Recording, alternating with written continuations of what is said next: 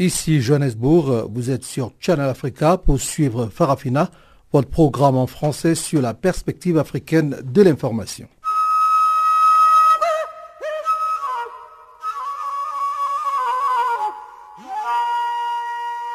Farafina. Farafina. Terre de soleil.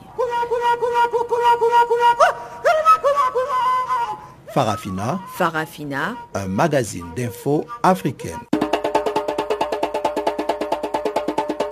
Présentation Jacques Kouakou. Le cinquième sommet Union européenne et Union africaine s'est ouvert hier mercredi 29 novembre à Abidjan autour du thème Investir dans la jeunesse pour un développement durable. En RDC, la circulation était timide dans plusieurs points de la capitale de Kinshasa ce jeudi, alors que le rassemblement des forces politiques et sociales acquises au changement avait appelé à manifester pour une transition sans le président Joseph Kabila. Et puis le gouvernement éthiopien a lancé mardi un cadre complet de réponse aux réfugiés, en abrégé CRRF, visant à transformer leur situation socio-économique dans le pays.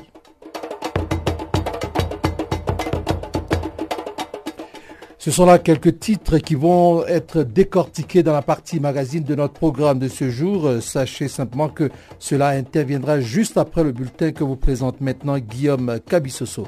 Bonjour Guillaume.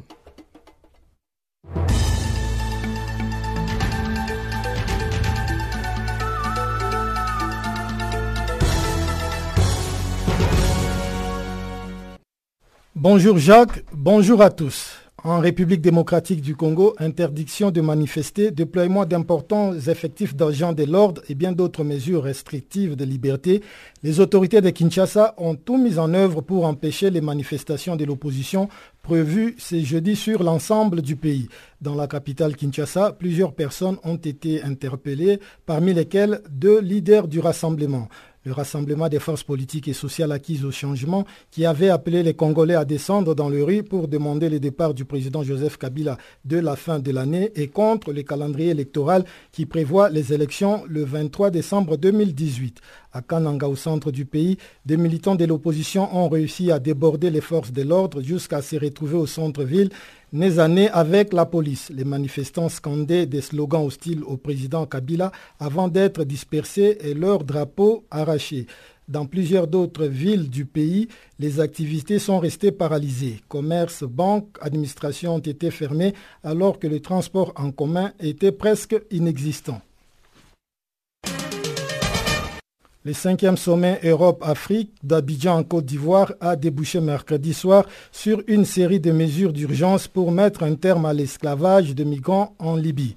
C'est la résolution majeure prise par les dirigeants africains et européens qui se sont penchés sur l'avenir des relations entre l'Union européenne et l'Afrique en mettant un accent particulier sur l'investissement dans la jeunesse. Évacuation d'urgence des Africains désirant quitter la Libye, task force policière et des renseignements, commission d'enquête, mais aussi une communication pour dissuader les jeunes de tenter l'exode sont prévus, a annoncé le président français Emmanuel Macron à l'issue d'une réunion d'urgence de neuf pays sur le sujet. Après les scandales internationaux nés de la diffusion d'images de marché aux esclaves en Libye, l'immigration s'est imposée comme le thème majeur du sommet qui réunit environ 80 chefs d'État et des gouvernements ainsi que 5000 délégués à Abidjan mercredi et jeudi. Auparavant, lors de l'ouverture du sommet, le président ivoirien Alassane Ouattara avait appelé les jeunes à ne pas se lancer à l'aventure au péril de leur vie. L'ex-premier ministre égyptien Shafik affirme être empêché de quitter les Émirats arabes unis où il vit en exil. Plus tôt dans la journée de mercredi, il avait annoncé son intention d'être candidat à l'élection présidentielle de 2018 dans son pays. Candidat à l'élection présidentielle de 2012, Ahmed Shafik avait été battu de peu par le candidat islamiste Mohamed Morsi. Peu après sa défaite, il avait été poursuivi par la justice égyptienne pour corruption et avait pris le chemin de l'exil aux Émirats arabes unis. Désormais acquitté, l'ex-premier ministre pourrait être en 2018 l'un des rares candidats à représenter une sérieuse menace pour l'actuel chef de l'État égyptien, ancien chef de l'armée qui a remporté l'élection de 2014 après avoir renversé Mohamed Morsi. Ahmed Shafik, un haut gradé de l'aviation, avait été nommé Premier ministre au cours des derniers jours au pouvoir de Hosni Moubarak, chassé par un soulèvement populaire en 2011 après 30 ans passés à la tête du pays. Quatre membres de la gendarmerie malienne ont trouvé la mort lors d'une opération de sécurisation des populations sur les sites d'exploitation minière de Néanléni à la frontière guinéenne. Suite à un différend au sujet de la paternité d'une zone minière, des affrontements entre Guinéens et Maliens à la frontière des deux pays ont fait de 22 victimes lundi. De nombreux blessés sont à déplorer. Selon les autorités de la Guinée et du Mali, ce n'est pas la première fois dans cette zone riche en or à cheval sur le nord-est de la Guinée et le sud-ouest du Mali. Une source sécuritaire guinéenne a affirmé que ce sont des orpailleurs maliens épaulés par des chasseurs et des gendarmes maliens qui ont attaqué lundi des orpailleurs guinéens sur une mine d'or du village des Faranonko en Guinée. Plus tard dans la journée, une mobilisation et une riposte des villageois et chasseurs guinéens ont fait en tout six morts, deux Guinéens et quatre Maliens, dont un gendarme et beaucoup d'autres blessés de deux côtés. Un puissant chef d'une milice au Darfour, arrêté par les forces soudanaises après des violents combats la semaine dernière, va être jugé avec ses fils devant un tribunal. Moussa Hilal, un ancien allié du président soudanais Omar el-Béchir dans la lutte contre les rebelles dans la région du Darfour, a été arrêté dimanche près de Moustaria, sa ville natale dans l'état du Darfour Nord. Au cours des premières années du conflit qui a éclaté au Darfour en 2003, Moussa Hilal et ses hommes ont combattu aux côtés des forces du gouvernement central dominées par les Arabes contre des insurgés issus des minorités ethniques s'estimant marginalisées. Il figure sur une liste de l'ONU de personnes sanctionnées pour avoir commis des atrocités au Darfour. Il a été déclaré fugitif par les autorités soudanaises après avoir refusé de se plier à une opération de désarmement des milices au Darfour lancée par les autorités. Fin de ce bulletin d'information. Je vous laisse avec Jacques Wakou pour la suite de notre programme. Du nouveau sur Channel Africa. Parafina, votre programme en français, change d'horaire sur nos différentes plateformes. À partir du 1er novembre 2017, retrouvez-nous de 16h à 17h en temps universel sur DSTV, canal 802 et sur Internet live streaming à l'adresse channelafrica.co.za.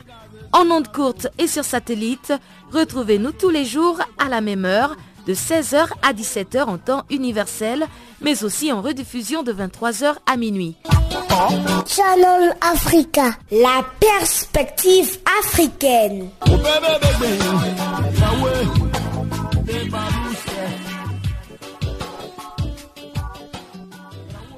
Ouvrons à présent le magazine des actualités qu'il faut préciser. Aujourd'hui est dirigé à la technique par Wiseman Mantele. Eh bien, je suis Jacques Kwakwa, ce microphone avec vous pour 55 minutes d'information panafricaine qui commence euh, plus ou moins maintenant. Eh bien, parlons de ce sommet de l'Union africaine et de l'EU de l'Union européenne plutôt. Le cinquième sommet Union européenne, Union africaine s'est ouvert donc hier mercredi 29 novembre à Abidjan autour du thème Investir dans la jeunesse pour un développement durable.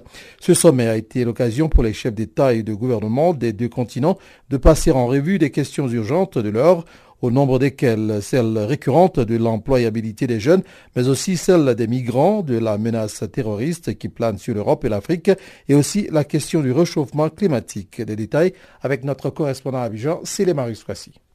La Côte d'Ivoire étant le pays hôte du cinquième sommet Union européenne-Union africaine, c'est à son président Alassane Ouattara qu'est revenu l'honneur de prononcer le discours d'introduction de cette rencontre. Sur un ton ferme, le président ivoirien a dénoncé la traite des migrants partout au monde, mais aussi et surtout en Libye, un acte qu'il a qualifié d'ailleurs de totalement inacceptable avant d'appeler ses homologues à prendre des mesures immédiates et rigoureuses pour y mettre fin. Il a par ailleurs lancé un appel à tous les chefs d'État et de gouvernement à intensifier leurs efforts pour démanteler les réseaux de passeurs, mais aussi à créer des conditions de vie meilleures pour les jeunes, y compris des formations de qualité et des emplois viables. Cela afin de les retenir sur le continent africain.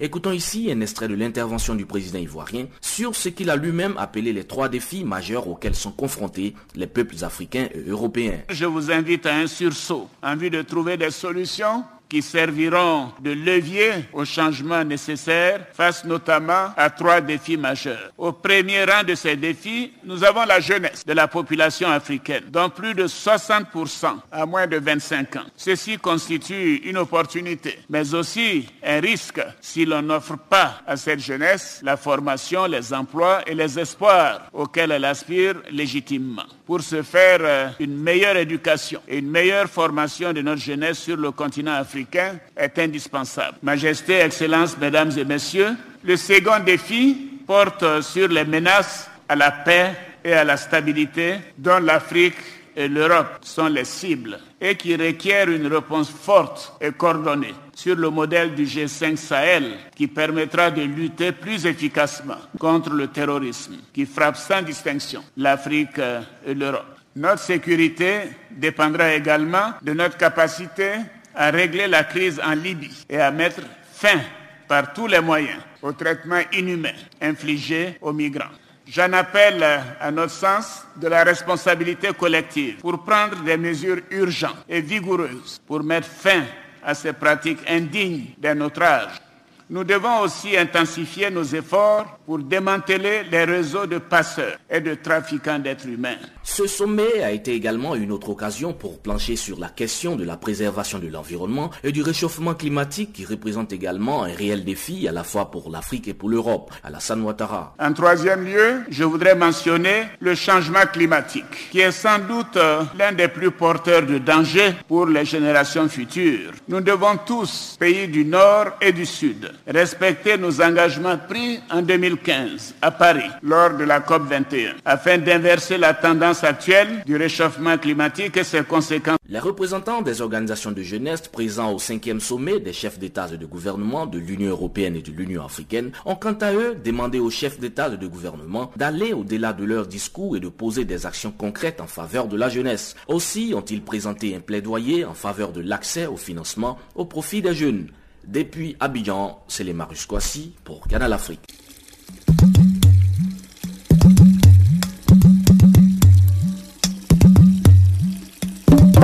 Vous écoutez Channel Africa à la radio et sur internet www.channelafrica.org.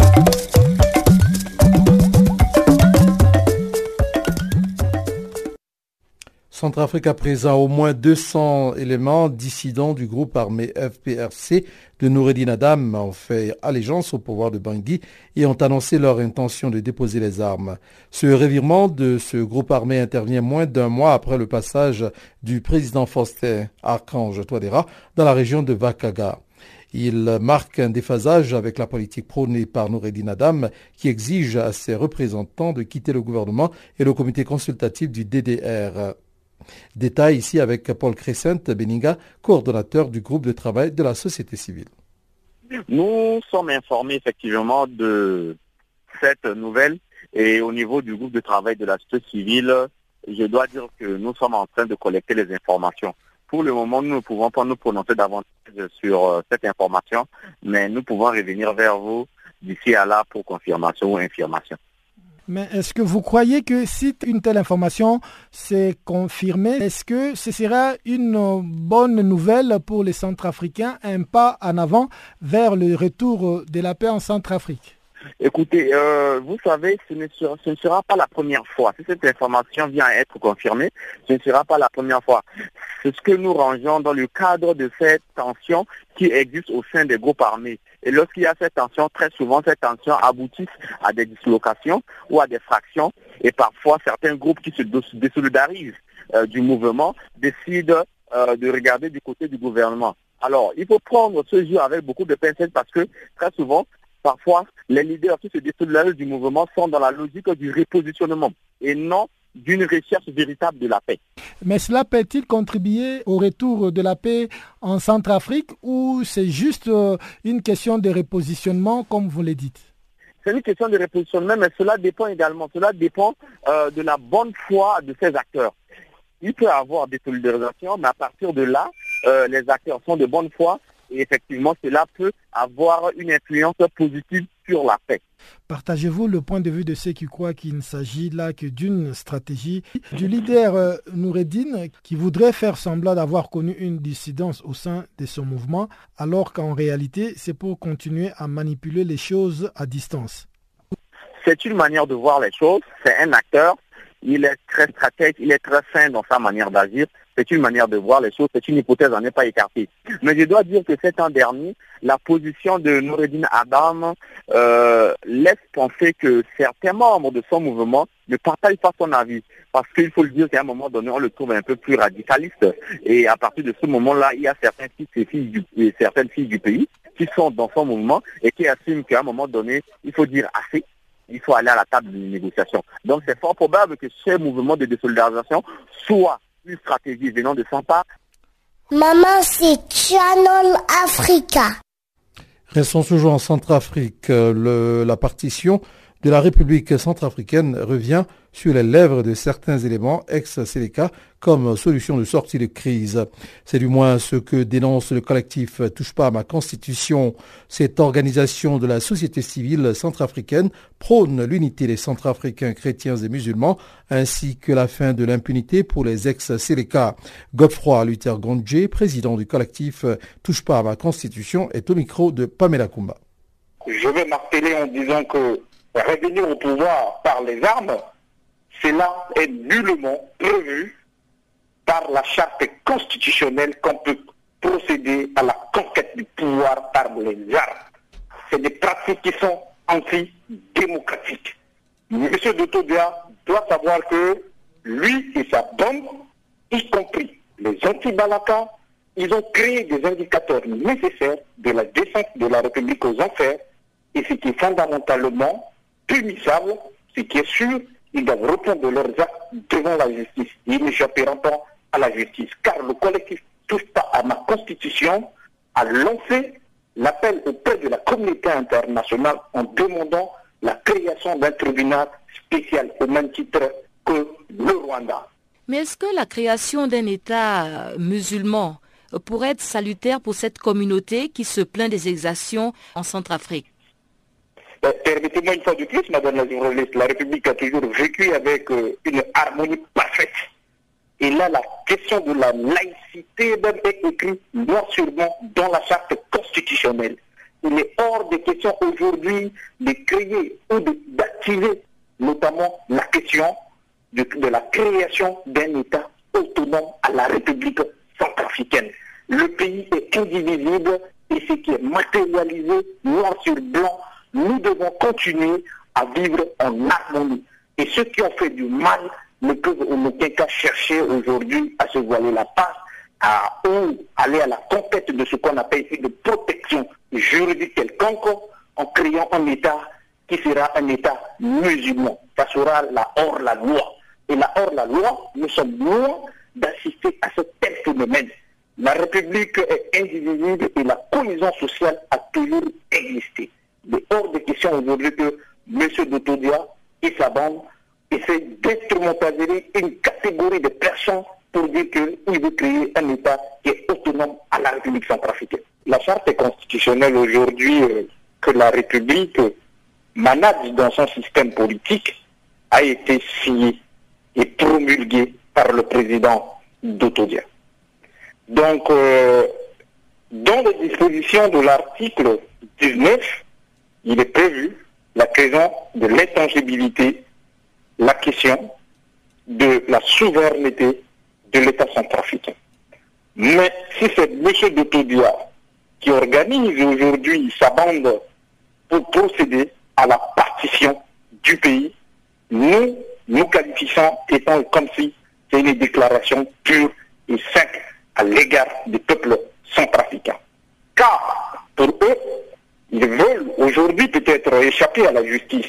Et, ce qui est sûr, ils n'échapperont pas au sentiment de la justice, car c'est les canons sans du mal, ils doivent répondre leurs actes devant la justice. Canal Afrique, l'histoire de l'Afrique, www.canalafriqueenunmot.org. En RDC, la circulation était timide dans plusieurs points de la capitale Kinshasa ce jeudi alors que le rassemblement des forces politiques et sociales acquises au changement avait appelé à manifester pour une transition sans le président Joseph Kabila. Aucun incident majeur n'a été signalé, sauf sur le campus de l'université de Kinshasa, où des coups de feu ont été entendus. L'appel à manifester à Kinshasa s'est plutôt transformé en une journée ville morte. Le dispositif sécuritaire de la police déployé depuis la nuit à plusieurs endroits de la ville a dissuadé plusieurs personnes à descendre dans les rues. On fait ici le point à Kinshasa avec notre confrère Eric Boukoula. Ce qu'il faudra retenir euh, sur moi, c'est que euh, euh, y avait eu, comme d'habitude et comme on s'y attendait, un, très puissant dispositif sécuritaire qui avait été déployé. Sporadiquement, il y a eu des accrochages entre forces de l'ordre et manifestants, notamment au campus de l'Inikin, mais aussi au siège du parti UDPS, le principal parti d'opposition, et le, leader du rassemblement, c'est-à-dire la principale plateforme de l'opposition, M. Félix Tshisekedi a été en fait séquestré les forces de l'ordre ont encerclé sa résidence et l'ont en tout cas empêché euh, de sortir. Ce qui a fait euh, que comme conséquence en fait, ça n'a plus, c'était plus vraiment une marche au vrai sentiment, c'est plutôt une journée, euh, une sorte de journée ville morte. En fait, depuis le matin, la circulation était très timide et les principaux marchés fermés, même les banques, donc les commerces en tout cas, la plupart euh, qui est resté fermé. Donc euh, c'est un peu ça. Et jusque là même, euh, c'est toujours timide. En tout cas, ça s'est transformé en journée ville morte. Quelques, euh, comme je venais de le dire, quelques coins de la ville, déjà ont tenté de marcher, mais bien sûr, ils ont se sont rencontrés, ils ont, ils ont eu à faire face à, aux forces de l'ordre qui les ont bien sûr dispersés, notamment au rond-point Willery aussi, à Kinshasa, au stade au centre-ville, au rond-point Willery, et quartier limité et comme je l'ai dit euh, au campus de l'Inikin où on a même euh, interpellé quelques étudiants euh, en rapport avec cette manifestation. Est-ce que d'autres leaders de l'opposition n'ont pas pu sortir dans la rue à l'image de Félix Tshisekedi qui a été séquestré dans son domicile? Oui, il y a quelques autres leaders de l'opposition, notamment José Ndounou, qui avait essayé de sortir, et même Kibasa Maliba, qui ont tenté de sortir avec des militants, mais euh, aux dernières nouvelles, ils ont été euh, arrêtés avec leurs militants et euh, seraient détenus jusque-là. On n'a pas encore eu de suite d'eux, mais ceux qui ont tenté de sortir ont bien sûr été interpellés et arrêtés. Et quel est le bilan qui découle de cette manifestation? Combien d'arrêtés Combien ont été interpellés? Y a-t-il eu des cas de morts? Non, ce sera difficile de, de donner un bilan global de combien de personnes arrêtées. Euh, mais ce qui est sûr, ce sont les dix étudiants interpellés à l'université euh, de, l'université de Kinshasa. il y a aussi euh, quelques opposants, comme je l'ai dit, qui ont été arrêtés avec les militants, mais difficile de dire exactement le nombre de militants qui ont été arrêtés. mais jusque-là, des dégâts matériels, rien de signalé. même au siège de l'IDPS où il y avait eu un attroupement des gens, c'était juste des coups de feu qui avaient été entendus, mais aucun dégât matériel, qu'une casse, pillage ou chose de, la sorte, on n'a pas encore entendu parler. De manifestants qui devaient occuper le rue ne sont pas sortis. Comment peut-on justifier cela par euh, la présence policière euh, intense sur les rues de Kinshasa ou plutôt la mobilisation de l'opposition n'a pas été à la taille? Non, non, on ne dira pas qu'ils ne sont pas sortis. Ils sont sortis en fait. Euh, les quelques qui ont tenté de sortir, mais bien sûr, comme je l'ai dit, il y avait déjà un puissant dispositif sécuritaire qui avait été mis en place et qui a bien sûr empêché certains de sortir, mais ceux qui ont tenté de sortir, notamment les, militants de l'IDPS, ont été dispersés à coups de gaz lacrymogènes et parfois même à coups de balles réelles. Donc euh, ce n'était pas vraiment un problème de mobilisation, c'est plutôt euh, le dispositif sécuritaire qui a été mis en place, qui était vraiment euh, contraignant, si je peux le dire ainsi, pour les nombreux manifestants. Et comme je l'ai dit aussi, il y avait certains membres du mouvement citoyen qui s'étaient réunis au niveau euh, du rond-point Ouléry. Et là aussi, il y avait eu des coups de feu et euh, bien sûr des gaz lacrymogènes et tout ça pour les disperser. Mais mobilisation il y avait. Euh, les gens ont juste tenté, mais bien sûr, vous savez que c'est depuis presque une année que de telles manifestations n'ont plus été permises et les gens ont eu à faire face à une forte répression notamment, et c'est pourquoi ils voulaient un peu savoir comment, et surtout que la, manifestation n'était pas permise, elle non plus. Euh, hier, euh, le, gouverneur de Kinshasa avait réitéré son refus, donc les gens savaient déjà qu'il y aura une forte répression et déjà on voyait en place un dispositif, sécuritaire qui avait été mis en place. Donc euh, c'était un peu très contenant, mais les gens ont tenté quand même de, de sortir, mais voilà, les gens étaient dispersés.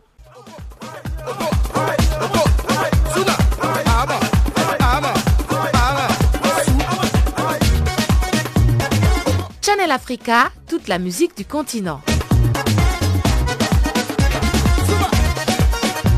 Channel Africa, la perspective africaine.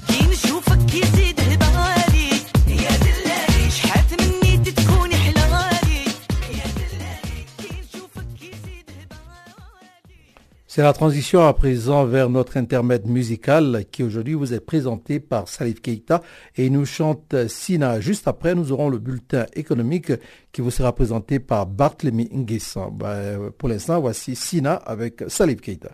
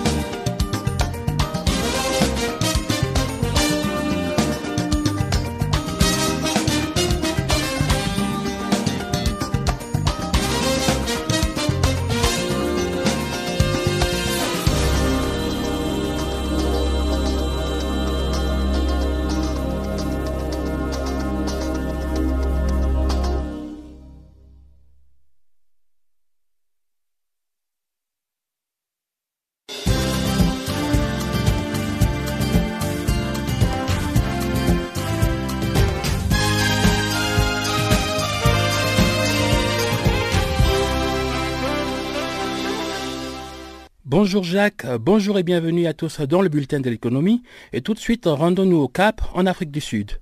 Le ministère des Finances du pays n'est pas favorable à une proposition des députés voulant que la dette due par les municipalités pour l'eau et l'électricité soit tout simplement effacée. Suite à la menace du département de l'eau et des affaires sanitaires de couper l'approvisionnement aux municipalités défaillantes, les comités parlementaires sur l'eau et l'assainissement et la gouvernance coopérative sont en pleine session en ce moment pour discuter de la dette municipale croissante. Une trentaine de municipalités doivent plus de 10 milliards de rand. Ces municipalités identifiées ont jusqu'à vendredi prochain pour régler leurs comptes des deux derniers mois et prendre des dispositions pour leurs dettes historiques. Toujours au Cap, la compagnie aérienne nationale South African Airways prévoit une perte de 4 milliards de rand pour l'exercice financier se terminant en mars, bien plus que les 2,8 milliards de rand prévus dans le plan de redressement de la compagnie en difficulté. Son nouveau patron, Vuyani Jarana, et les membres du conseil d'administration ont exposé sur la situation financière de la compagnie devant le comité permanent des finances du Parlement pour la première fois mercredi. Jarana, qui occupe le poste depuis seulement trois jours, a déclaré au comité que toutes les routes nationales et la plupart des routes internationales desservies par la compagnie aérienne ne sont pas rentables en ce moment. Le directeur financier Poumeza Nancy prévoit davantage de pertes à cause de la fin des contrats de location de cinq avions à carrosserie étroite qui n'étaient pas prévus. M. Nancy affirme que même si les recettes ont augmenté au cours du deuxième trimestre, il y a un déficit de 879 millions de rand depuis les débuts de l'année. Et puis à Harare, le nouvel homme fort du Zimbabwe a donné mardi un ultimatum de trois mois pour le retour des fonds détournés du pays par des individus et des entreprises. Le nouveau président tente de freiner la croissance et de relancer l'économie moribonde. Emerson Nangagwa a déclaré dans un communiqué que le gouvernement publie un moratoire de trois mois dans lequel les personnes impliquées dans la faute professionnelle peuvent ramener les fonds et les avoirs sans qu'aucune question ou accusation ne soit posée contre eux. La période d'amnistie va commencer le 1er décembre. À 75 ans, Mnangagwa a prêté serment vendredi dernier, promettant de lutter contre la corruption, de protéger les investissements étrangers et de créer des emplois pour aider à reconstruire l'économie en difficulté. Le Zimbabwe est confronté à une crise de liquidité chronique qui s'est aggravée ces derniers mois, laissant les banques avec peu ou pas de liquidité du tout. Direction Nairobi. James Macharia, secrétaire du cabinet au ministère kenyan des Transports, a déclaré mercredi à la presse que le gouvernement a signé un accord commercial avec l'Amour Road Consortium pour le financement de la construction d'une autoroute reliant le pays à l'Éthiopie et au Soudan du Sud. L'Amour Road Consortium est composé par la compagnie sud-africaine Group 5 Property Limited et la Banque de développement d'Afrique australe. Le projet long de 530 km est estimé à 620 millions de dollars et les travaux de construction sur 4 ans devraient commencer en 2018. M. Macharia a expliqué que la route sera construite grâce à un partenariat public-privé dans lequel l'Amour Road Consortium financera la construction. Des frais de péage seront payés par les usagers de la route pendant une période de 25 ans. Une fois l'investissement amorti, la route deviendra propriété du gouvernement kenyan. Enfin, terminons notre tour de l'actualité à Ouagadougou. Le Centre national de la recherche scientifique et technologique du Burkina Faso organise du 4 au 8 décembre à Ouagadougou un symposium international sur la science et la technologie autour du thème changement climatique et préservation des ressources naturelles. Selon le ministère en charge des enseignements supérieurs et de la recherche, cette rencontre scientifique est un cadre d'échange sur les technologies générées dans les centres de recherche et universités pour anticiper et faire face au changement climatique. Le symposium va rassembler plus de 200 participants d'horizons professionnels divers, notamment des décideurs politiques, des chercheurs, des responsables d'ONG et associations, des professionnels de médias et des responsables de structures de développement. Les changements climatiques constituent de plus en plus une menace pour la pérennité des ressources naturelles des pays au sud du Sahara. C'est la fin de notre bulletin de l'économie. Merci de l'avoir suivi.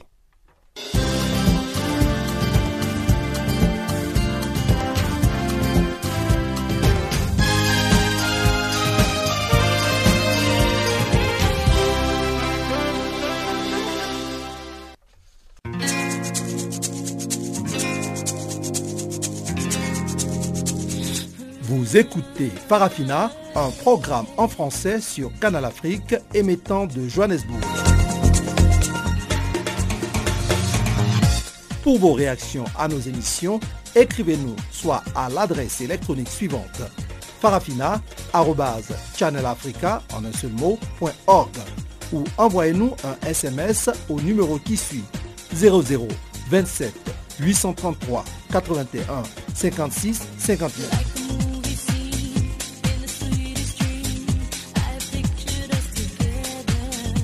Notre adresse électronique farafina channelafrica en un seul mot, ou par SMS 0027 833 81 56 59.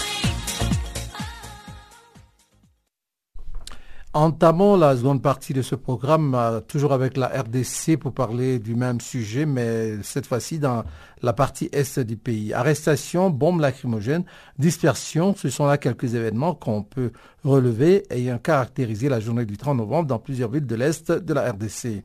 Les mouvements citoyens et certains partis politiques de l'opposition qui ont voulu marcher se sont vus dispersés par les éléments des forces de l'ordre. Voici ici le reportage de Gisèle Kaimbali, notre collaboratrice à l'Est de la RDC, pour euh, tous les détails. Vers 6 heures, la ville de Goma, au nord Kivu, en l'est de la RDC, se réveille sous des coups de balles. Les policiers dispersent tout groupe d'au moins 5 personnes et enlèvent des pierres posées sur les routes. Les opposants qui voulaient se rendre sur les lieux de rendez-vous pour marcher sont dispersés et certains se voient même arrêtés. L'opposition du nord Kivu dénonce? Le pouvoir a décidé euh, de manifester son caractère répressif. Tous nos militants qui, depuis ce matin, tentent de se rassembler sont dispersés et même la tribune de l'ONC, vous avez vu, c'est plutôt le colonel Flamand qui l'occupe. Je peux vous informer que depuis le matin, Maître Saïd Balikwisha est arrêté, le président fédéral de l'IDPS Wemba est arrêté, M. Ali, cadre de l'IDPS est arrêté, sept membres du MCR sont arrêtés. C'est tous ces gens-là, toutes ces arrestations vous montrent qu'effectivement, au lieu d'une marche euh, pacifique, le pouvoir nous répond, nous déclara la guerre contre des militaires non armés. La manifestation est une activité dont le but était de montrer au monde entier que nous rejetons le pouvoir impopulaire de M. Kabila. Et je crois qu'à travers la manière dont le pouvoir s'est comporté en interdisant une simple manifestation pacifique, tout le, monde entier, tout le peuple a compris que nous sommes régis par un pouvoir qui veut régner sur nous contre la volonté du peuple. Et pour nous, le message est passé et le pouvoir peut se rassurer. Même s'il a réussi à maîtriser, à déployer la force aujourd'hui, mais la vérité vaincue demeure plus forte que le mensonge triomphe. À Lubumbashi, les mouvements citoyens qui devraient manifester ont été dispersés. As Aslan dénonce cependant certaines populations qui ont barricadé les routes et brûlé les véhicules. Nous avons vu euh, à 8 heures déjà, jusqu'à 9 heures, il y avait déjà des manifestants qui ont occupé plusieurs endroits, plusieurs quartiers de la ville. On a eu plus de 13 endroits dans la ville où il y a eu euh, des actions de manifestations populaires. Jusqu'à là, tous le milliers de rassemblements populaires sont dispersés par la police, mais quand même, euh, ça n'a pas empêché que les manifestants ont pu manifester leur ras-le-bol. Il y a eu quand même des barricades de route. Nous déplorons parce qu'il y a eu des scènes de violence, il y a eu des lynchages des policiers, il y a eu des brûlures de bus. Nous déplorons le comportement de, de la population, mais nous appelons la population à continuer à manifester jusqu'à la fin de la soirée, mais de continuer à manifester d'une manière pacifique. Nous appelons la population de Lubumbashi à manifester d'une façon pacifique parce qu'il y a eu des peines de violence et ça nous les condamnons. Mais euh, c'est parce que la police a commencé à réprimer, la police a commencé à, jeter des lacrymogènes, à disperser les gens avec violence, à arrêter les innocents. C'est pourquoi euh, la population s'est prise d'une manière violente pour faire la légitime défense. Sur une chaîne nationale Un acteur de l'opposition à Lubumbashi a dénoncé l'arrestation arbitraire trois jours avant cette manifestation de plusieurs personnes accusées d'appartenir au rassemblement de l'opposition. Sovil Mukendi, porte-parole de cette plateforme au Katanga. Le chiffre approximatif, euh, c'est à peu près 150 à 200 personnes qui ont été arrêtées. Même les motocyclistes qui étaient sur leur moto, on les a arrêtés. Nous nous avons posé la question, pourquoi procéder à des arrestations arbitraires? Pour eux, ils considèrent la population de la Kenya comme une population droguée. Ça, c'est là le prétexte. Mais nous savons que c'est à la Kenya que le 15 dernier, il y a eu des manifestations, il y a eu ville morte et du côté du pouvoir, ils ne veulent pas entendre de ça. Nous saisissons cette opportunité pour tenir informé même la communauté internationale, même les autorités gouvernementales que locales ici. Elles doivent prendre des dispositions pour mettre un terme. Nous, Rassop, nous exigeons la libération de tous ceux-là qui ont été arrêtés arbitrairement. Le commissaire provincial de la police dans le Haut-Katanga reconnaît qu'une trentaine de personnes ont été interpellées. Selon lui, il s'agit des vendeurs de chèvres et d'autres autres personnes qui sont suspectées de semer la panique et la désolation dans la commune Kenya à Lubumbashi. Et au Nord Kivu, l'appel à la marche pacifique s'est mué à une situation ville morte dans l'avant-midi. Les activités n'auraient pris que l'après-midi. Dans la cité de Kassindi, on parle d'une dizaine de manifestants qui ont été arrêtés. Même situation dans la province du Sud Kivu dans la ville de Bukavu. Depuis Goma, Gisèle Kaimbani pour Canal Afrique. Farafina. Farafina. Terre de soleil. Farafina. Farafina. Un magazine d'infos africaine. Malgré d'énormes progrès dans l'extension de la protection sociale dans beaucoup de régions du monde, le droit humain à la sécurité sociale n'est pas encore une réalité pour une majorité de la population mondiale, constate un nouveau rapport phare de l'Organisation internationale du travail, le BIT. Euh, selon les nouvelles euh, données présentées dans le rapport mondial sur la protection sociale 2017-2019, protection sociale universelle pour atteindre les objectifs de développement durable, seuls 45% de la population bénéficie effectivement d'au moins une prestation sociale, tandis que les 55% restants, c'est-à-dire 4 milliards de personnes, sont laissés sans protection. Christina Benrent, chef unité des politiques sociales à l'Organisation internationale du travail, nous en parle. Beaucoup de pays ont beaucoup avancé, à progressé, établir leur système de protection sociale, d'étendre la couverture, d'augmenter le niveau de prestations pour être sûr qu'elles répondent aux demandes et aux nécessités des gens.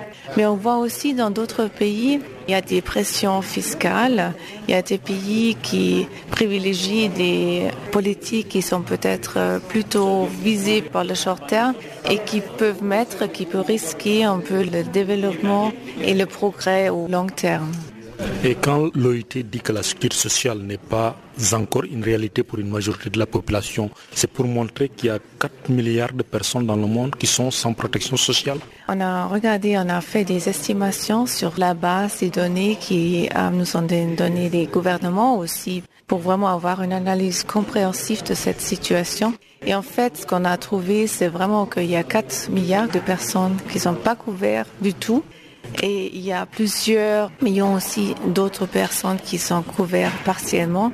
Et comme la protection sociale, c'est vraiment un, droit humain, nous aimerions bien, avec ce rapport aussi, attirer l'attention sur la nécessité de vraiment investir plus sur la protection sociale pour faire des efforts qui sont plus importants, pour être sûr que cette droit devienne une réalité pour tout le monde quand on voit que 45% de la population bénéficie effectivement d'au moins une protection sociale, tandis que 55% restants sont laissés sans protection, est-ce que ça ne montre pas quand même une mauvaise répartition de la protection sociale dans le monde?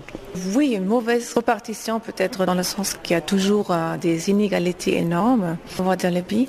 Mais ce qu'on voit aussi dans ce pays qui ont couramment une protection assez limitée, il y a beaucoup de pays qui ont fait des efforts majeurs à étendre la protection sociale. Par exemple, on a l'exemple de la Chine qui a fait un progrès énorme pour étendre la couverture, surtout en manière des pensions vieillesse, surtout aussi en manière de, pour la santé.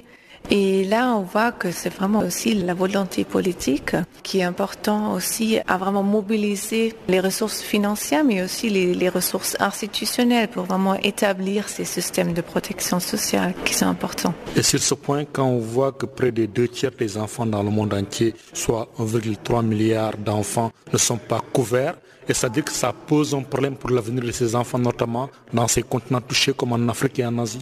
Oui, absolument. Ça, c'est vraiment un défi énorme pour le futur, pour l'avenir de ces enfants, mais pas seulement pour ces enfants au niveau individuel, mais aussi pour les sociétés dans lesquelles euh, ils vivent.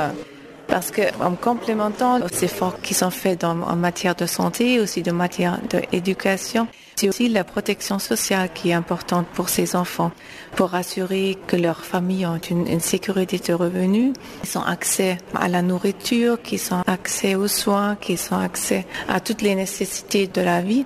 Et effectivement, et ça on voit beaucoup dans les pays qui été, sont en train d'investir sur la protection sociale de ces enfants, ça a un impact énorme sur les enfants sur le développement physique, le développement mental, mais aussi le développement après quand il s'agit de vraiment la participation, l'éducation, la santé. Et quand on voit que le rapport nous montre que 152 millions de travailleurs sans emploi ne sont pas aujourd'hui couverts, est-ce que quelque part ça doit être la tendance pour l'avenir, surtout quand on parle des chômeurs euh, profiteurs? Ça, c'est un autre défi parce que le fait que pour beaucoup des personnes qui sont à la recherche d'un nouveau emploi, le fait qu'ils ne sont pas une sécurité de revenus, assez souvent, ça leur pousse vraiment dans une situation d'informalité. Et ça, on a un grand défi, défi là, mais aussi en regardant ceux qui sont couramment, qui travaillent dans l'emploi informel, et ça on trouve beaucoup, surtout aussi en Afrique, aussi en Asie. Et il y a vraiment un grand défi pour vraiment adapter les systèmes de protection sociale dans une manière qui puisse aussi couvrir ces gens-là, les chômeurs, mais aussi les autres qui sont couramment pas couverts. Farafina. Farafina terre de soleil. Farafina. Farafina. Un magazine d'infos africaine. La lutte contre le paludisme est au point mort selon le rapport 2017 de l'OMS. Publié mercredi à Genève, le document stipule qu'après un succès mondial sans précédent, les progrès ont stagné. Pamela Kumba revient ici sur les grandes lignes de ce rapport. L'OMS estime à 5 millions le nombre de cas supplémentaires de paludisme en 2016 par rapport à l'année précédente. Les décès dus au paludisme sont de l'ordre de 445 000, un chiffre comparable à celui enregistré l'année précédente. Dr Tedros Adhanom Ghebreyesus, directeur général de l'OMS, a déclaré que la lutte contre le paludisme est à un tournant et sans action urgente, elle risque de revenir en arrière et de manquer les objectifs mondiaux de lutte contre cette pandémie pour 2020 et au-delà. La stratégie technique mondiale de lutte contre le paludisme préconise des réductions d'au moins 40% des taux d'incidence et de mortalité du paludisme d'ici 2020. Et selon le dernier rapport sur le paludisme de l'OMS, le monde n'est pas en voie d'atteindre ces objectifs cruciaux. Et pour cause, il existe un problème majeur lié à l'insuffisance des financements au niveau national et international. Ce problème entraîne des lacunes importantes dans la couverture des moustiquaires imprégnés d'insecticides, des médicaments et d'autres outils vitaux. L'OMS déclare que près de 2,7 milliards de dollars ont été investis dans les efforts mondiaux de lutte contre le paludisme et d'élimination du paludisme en 2016, un chiffre nettement inférieur à l'investissement annuel de 5 milliards de dollars requis pour atteindre les objectifs 2030 de la stratégie mondiale de lutte contre le paludisme. En 2016, les gouvernements des pays d'endémie ont fourni 800 millions de dollars, soit seulement 31% du financement total. Les États-Unis ont été le plus grand bailleur de fonds pour les programmes de lutte contre le paludisme, avec 1 milliard de dollars, soit 38% du financement, suivi par d'autres grands donateurs tels que le Royaume-Uni, la France et le Japon. Le rapport 2017 montre qu'en 2016, on comptait 216 millions de cas de paludisme dans 91 pays contre 211 millions en 2015. Alors que le taux de nouveaux cas de paludisme a globalement diminué depuis 2014, la tendance s'est stabilisée et même inversée dans certaines régions. En Afrique, par exemple, elle continue de recenser environ 90% de tous les cas de paludisme et de décès dans le monde. 15 pays, tous sauf un en Afrique subsaharienne, portent 80% du fardeau mondial du paludisme. Le rapport de l'OMS estime que 54% des personnes à risque de paludisme en Afrique subsaharienne dormaient sous une moustiquaire imprégnée contre 30% en 2010. La région africaine a connu une augmentation importante des tests diagnostiques dans le secteur de la santé publique. Le rapport souligne également les défis supplémentaires de la riposte mondiale au paludisme, y compris les risques posés par les conflits et les crises dans les zones endémiques du paludisme. Pour Dr Pedro Alonso, directeur du programme mondial de lutte contre le paludisme, ce rapport 2017 vise à tirer la sonnette d'alarme dans la riposte au paludisme.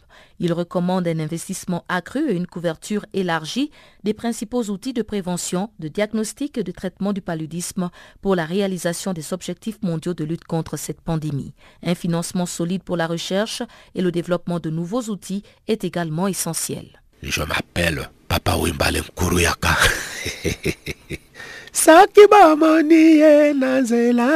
Oh. Vous écoutez Canal Afrique.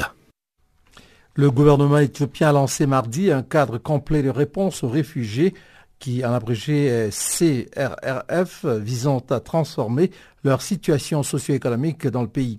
Addis Abeba renforce ainsi ses initiatives pour l'accueil de réfugiés qui bénéficient déjà du programme d'enregistrement civil récemment mis en place. Environ 890 000 personnes sont réinstallées dans 26 camps de réfugiés sur le territoire éthiopien. Elles proviennent pour la plupart des pays voisins tels que le Soudan, le Soudan du Sud, l'Érythrée et la Somalie. Des détails avec Barthélémy Guessant. Lancé à Addis Abeba en présence de représentants d'agences des Nations Unies et d'autres organisations non gouvernementales, le programme du cadre complet de réponse aux réfugiés s'inscrit dans le plan du gouvernement éthiopien pour améliorer la situation socio-économique des réfugiés en leur apportant éducation, formation et opportunités d'emploi. Fitsu Marega, membre de la Commission éthiopienne pour l'investissement, a souligné que l'une des initiatives intégrées dans ce nouveau cadre était la création d'opportunités d'emploi grâce à des projets de développement des parcs industriel en Éthiopie. Il a par ailleurs annoncé la construction en cours de trois parcs dans différentes régions du pays pour un coût estimé à 500 millions de dollars financés par le Royaume-Uni, l'Union européenne et la Banque mondiale. Selon la Commission éthiopienne pour l'investissement, ces trois parcs industriels doivent créer des opportunités d'emploi pour près de 100 000 personnes, dont un grand nombre dans la communauté des réfugiés en Éthiopie. Avant le programme du cadre complet de réponse aux réfugiés, Addis Abeba avait lancé un programme d'enregistrement d'état civil pour les réfugiés, leur permettant d'inscrire leur naissance, décès, mariage et divorce directement auprès des autorités éthiopiennes. Et dans ce cadre, des bureaux ont été constitués dans chacun des 26 camps, ainsi que sur sept autres sites présentant une forte concentration de réfugiés. Le HCR a salué le programme d'enregistrement civil, le qualifiant de première historique, un développement pour la protection des réfugiés. Selon l'organisation onusienne, plus de 70 000 enfants réfugiés nés en Éthiopie au cours des dix dernières années n'ont pas été enregistrés à l'état civil, mais pourront bénéficier bientôt des certificats de naissance. Les autorités éthiopiennes ont précisé notamment que les enfants nés avant l'entrée en vigueur de la nouvelle loi pourront également obtenir un certificat de naissance de manière rétroactive.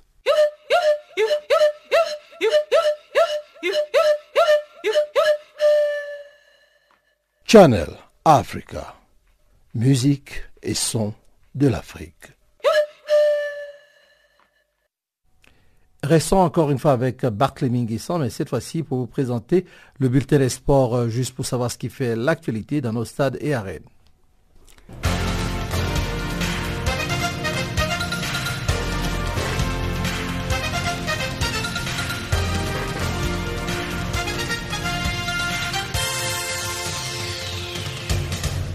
Bonjour à tous et bonjour à toutes. Bienvenue dans notre bulletin des sports qui nous conduit tout de suite dans la capitale économique de la Côte d'Ivoire. L'icône du sport ivoirien Didier Drogba joue un rôle clé dans le sommet Union africaine-Union européenne actuellement en cours à Abidjan. L'ancien attaquant de Marseille et Chelsea a pris part mercredi au pré-sommet organisé par des jeunes des deux continents pour rappeler les recommandations du quatrième sommet de la jeunesse aux différents chefs d'État et de gouvernement. Drogba a participé à une séance de travail sur la jeunesse africaine en présence des responsables de l'Union africaine et de l'Union européenne sous l'égide de la patronne de la diplomatie de l'Union européenne, Federica Mogherini.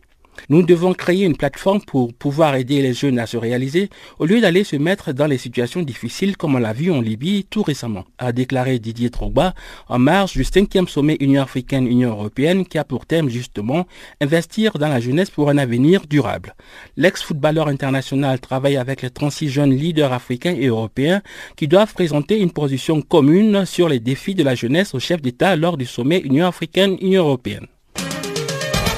Partons maintenant en Algérie. La Fédération de football a annoncé mercredi qu'elle va modifier ses critères de sélection concernant les joueurs expatriés. Selon le bureau fédéral de l'instance, deux critères seront pris en considération pour convoquer un joueur algérien établi à l'étranger dans l'une des sélections nationales. Son engagement inconditionnel en faveur de l'Algérie et sa supériorité technique par rapport aux joueurs exerçant en Algérie. En réaction à l'annonce de l'instance, l'international algérien Sofiane Fegouli de West Ham en Angleterre n'a pas caché sa surprise sur Twitter, publiant des émoticônes interrogatifs. Les critiques du football algérien voient en travers cette décision l'influence du nouveau sélectionneur Rabat Madjer, fervent partisan des joueurs locaux. Depuis début octobre, Madjer est le nouveau sélectionneur des Verts pour la quatrième fois.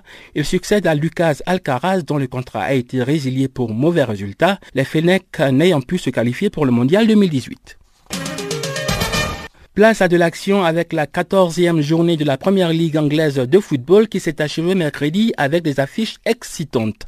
Liverpool s'est défait de Stock City 3 à 0 et se hisse à la cinquième place du classement.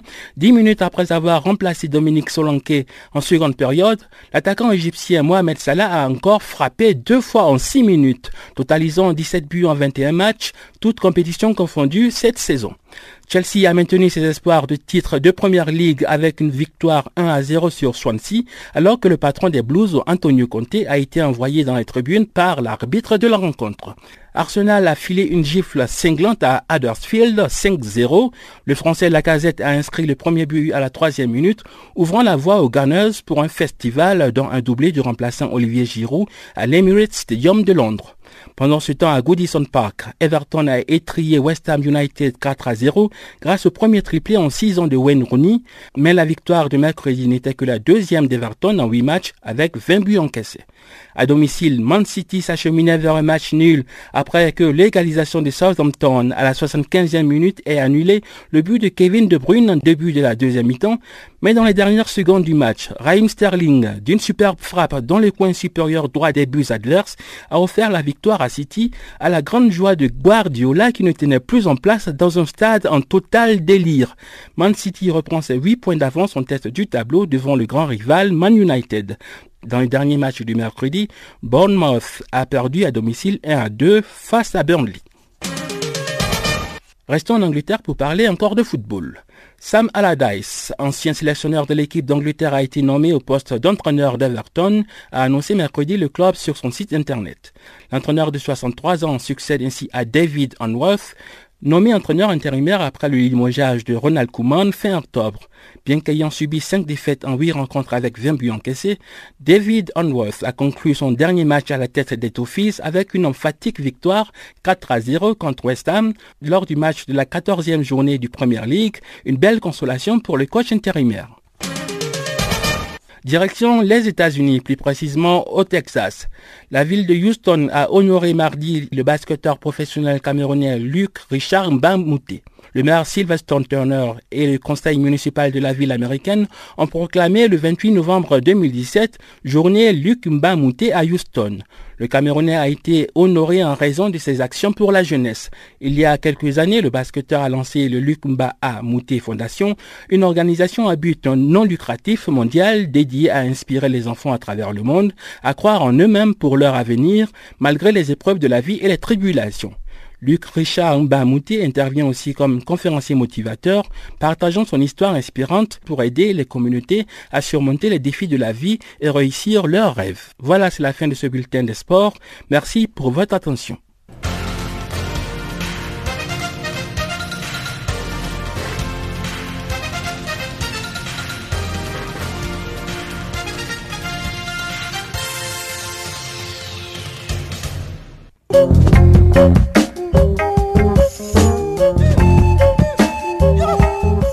Voilà, Farafina pour aujourd'hui, c'est terminé. Nous avons été très heureux d'être en votre compagnie. Nous, c'est bien Wiseman Mangrele à la technique, Jacques Coco à ce microphone. Avec toute l'équipe du service français, eh bien, nous vous disons merci d'être resté en notre compagnie. On se retrouve demain à la même heure et sur la même fréquence. Portez-vous bien et à très bientôt. Au revoir.